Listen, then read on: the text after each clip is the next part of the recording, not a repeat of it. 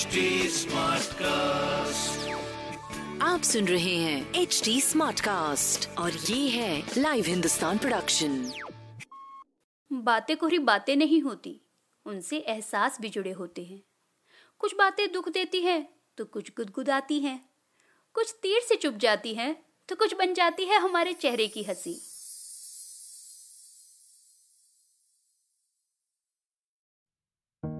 Hello जी तेरी मेरी बात में मैं पूनम जैन। उम्मीद है कि आप ठीक होंगे। आगे भी अपना ध्यान रखिएगा। आज विश्व पर्यावरण दिवस है। नेचर की खूब बातें हो रही हैं।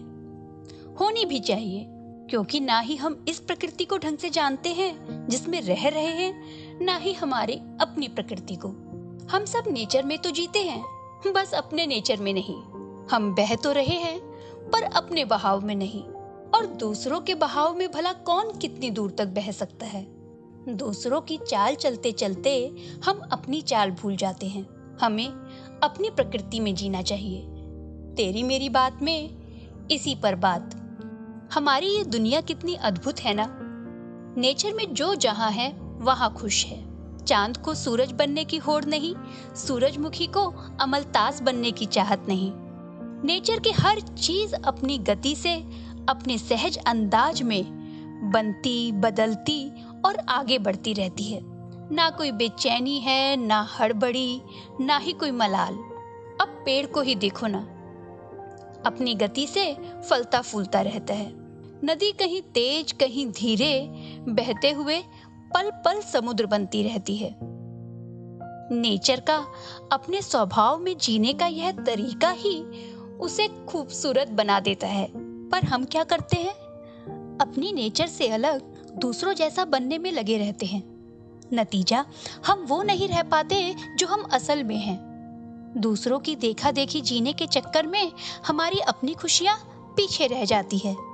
हम पीछे रह जाते हैं। राइटर जेम्स डब्ल्यू रिले कहते हैं, मैं जब किसी हंस को बत्तख की तरह चलते, तैरते या आवाज़ निकालते देखता हूँ तो उसे हंस ही कहता हूँ। अब सवाल है कि क्या ज़रूरत है हंस को बत्तख बनने की? और फिर मुखोटा हर समय नहीं पहन सकते।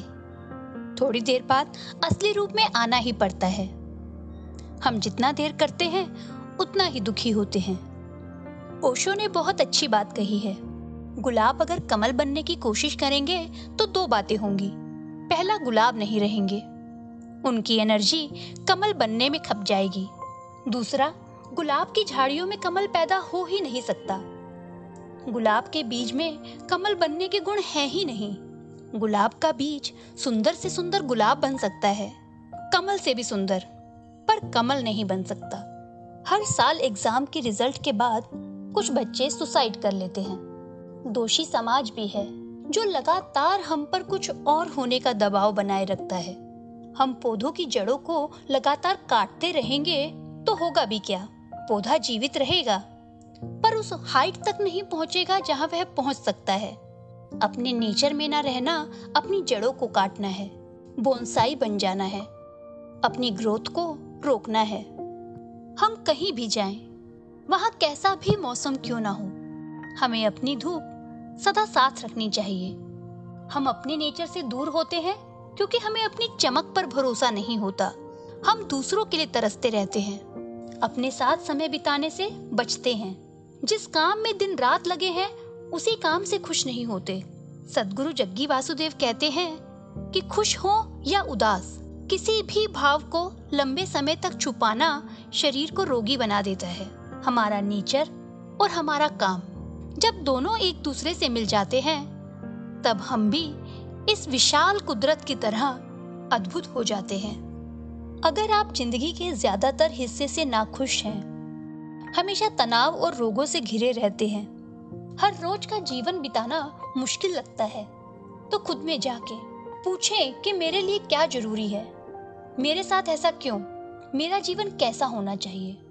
और यकीन मानिए, जब आप अपने नेचर को समझ जाते हैं तो उस हिसाब से काम करना कभी निराश नहीं करता। हम निराश ही इसलिए होते हैं कि हम जो काम कर रहे हैं, वो कहीं ना कहीं हमारी वैल्यूज़ से मेल नहीं खाता। अपनी वैल्यूज़ की समझ होती है तो अपने लिए हुए फैसलों पर अफसोस नहीं होता। हम एक पेड़ की तरह हैं। हर पल नए भी हो रहे हैं और पुराने भी। पर इस नए और पुराने से परे भी कुछ है जो हमेशा रहता है। उस हमेशा रहने वाली स्थायी मजबूती को पकड़ना, उससे जुड़े रहना, उसे थामे रहना, उसके साथ रहते हुए अपने जीवन को गढ़ना हमें आगे बढ़ाता है। अपनी नेचर में रहने में मदद करता है। अपने शरीर, क्षमता, परिवार, हालात या समाज से दूर नहीं भागे। उन्हें स्वीकारे, उन्हें अपने साथ आगे लेकर बढ़े। अंत में, हम अपनी प्रकृति का ध्यान रखें, प्रकृति के संग जिए। हम अपनी प्रकृति को जिए। इसी के साथ, टाटा!